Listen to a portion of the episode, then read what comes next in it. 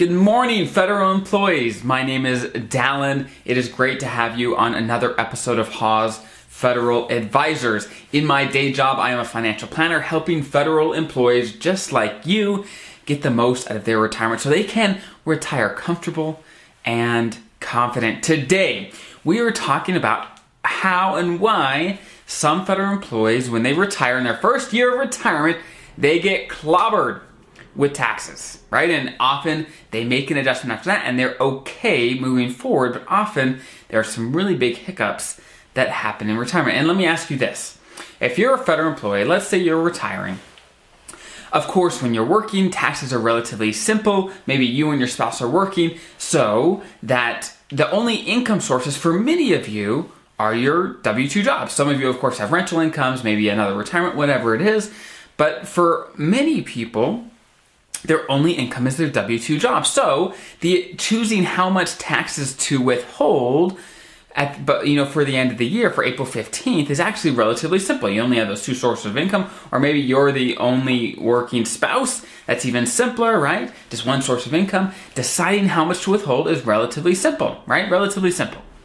Now, people then retire, right? And they get their pension. And as they are filling out their paperwork for retirement and their pension, there's a question that asks how much they'd like to be withheld from their pension. And there is a box to check that says, hey, I'd like to withhold about the same amount that I was withholding from my paycheck. And they're like, yeah, that sounds great. It worked out great while I was working. That's got to be the best answer, right? Well, it's not most of the time. Well, it depends. I'll, say it like that. Let me walk you through why this is an issue for many federal employees. And this is basically what happens.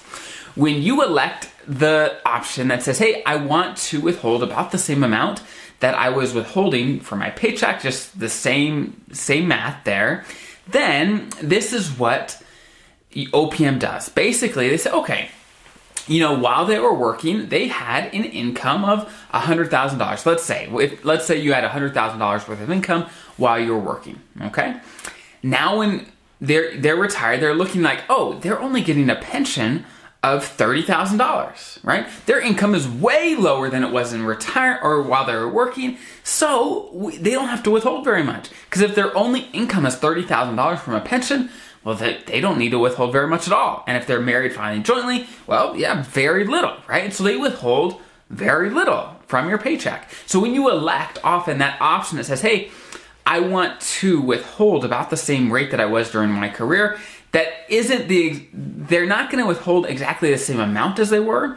They're just going to assume that you're still married filing jointly or single whatever you were before and they're going to withhold it as if your pension was the only income that you have which as a federal employee that is just not the case most of the time.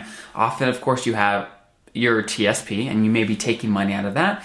You may be starting Social Security. You may have a FERS supplement. You may have a military retirement. You may have rental properties. You have lots of other things going on. So, if you don't compensate and, and withhold taxes from, let's say, your TSP distribution or some other way so it all balances out, well, then come the April 15th after your first year of retirement, you're going to be surprised that you are not withholding near enough from your pension, right? So, this is an issue if you don't, of course, have the funds ready to go. And it's surprising. It's no fun come April 15th when you file your taxes or whenever you do file your taxes at the beginning of the year.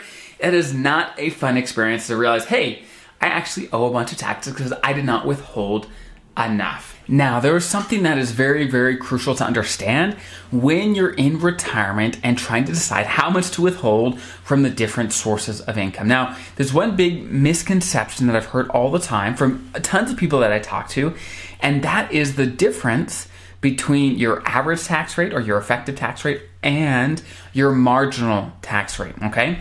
So, in the United States, we live in a progressive tax system.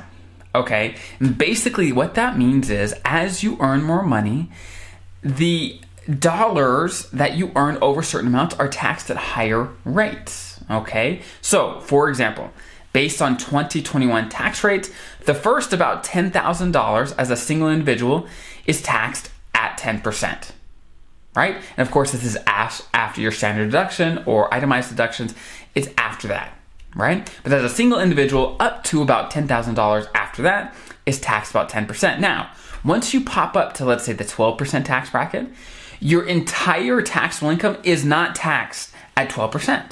The only amounts that are taxed at the higher tax bracket is the amount that goes up into that tax bracket, right? So, if, for example, let's say you have $1 that sneaks up into a higher tax bracket, whether it's a 12%, 22%, whatever, maybe 24%. Let's say you have $1 that sneaks up into the next tax bracket, right? Well, only that dollar is taxed at that higher rate. That is crucial to understand. And one good thing to do is maybe sit down with a tax professional, financial advisor, whoever it is, someone that can help with this. Say, okay, what are the different sources I'm going to have in retirement? And what is my taxable bracket going to be? And what is my average taxes going to be? And once you have that information then it becomes easy to decide okay this is how much i should withhold from you know when i take money out of the tsp i should withhold about let's say 18% or 20% or whatever it is right? And often the default for tsp is 20% depending on which withdrawal you're taking right? And so these are the things to think about is okay when you're working, it's kind of on autopilot. You don't have to think about it too much. It's pretty easy. But once you retire, you don't want to have a big surprise in that first year. So you want to potentially sit down with someone, right? And that's something we do for our clients all the time is to make sure, okay, are you withholding enough from the different sources so that there is not a big surprise after the first year of retirement? And you have to look at all the different sources that you have, right? Even Social Security. Up to 85% of that is taxable income, depending on um, your different sources of income that you have, right? And so you want to look at, okay, what income sources do I have? How are those income sources taxed, right? And if they are taxed, okay, you add those all up, maybe take a standard deduction out. What, you know, what tax bracket are you in, right? And, and once you figure out, okay, maybe you're in the 24% tax bracket, right? Well, okay, if you're in the 24% tax bracket, then that means for every extra dollar that you make, you're going to be in the 24% tax bracket. Unless, of course, you pop up to, let's say, the 32% tax bracket, right? Whatever it is. But that's that's useful information to know as well. So for you, an action item for today's videos, okay, if you're approaching retirement, maybe add up all the different income sources that you're going to have in retirement. What does that number look like? How much of that is taxable? And is that going to be close to what you're paying now in taxes, right? And that is a great exercise to go through. And maybe and maybe sit down with your accountant or financial advisor, whoever it is in your life um, that can help with this. Sit down with them. Say, okay, how is this going to work? What should I do to make sure I don't get killed in the first year in taxes? So you withhold enough and there's not a big surprise come April 15th. So I hope that was helpful. If you have any questions yourself about anything when it comes to your federal retirement taxes, investments, insurance, estate planning, all these things we talk about here on the channel all the time. There's a link in the description below to submit those, and I look through all of those and we find the best ones to answer on the Q&A every Saturday. And so, feel free to put your questions down there. So, I hope that was helpful. Have an incredible rest of your day. We'll see you next time.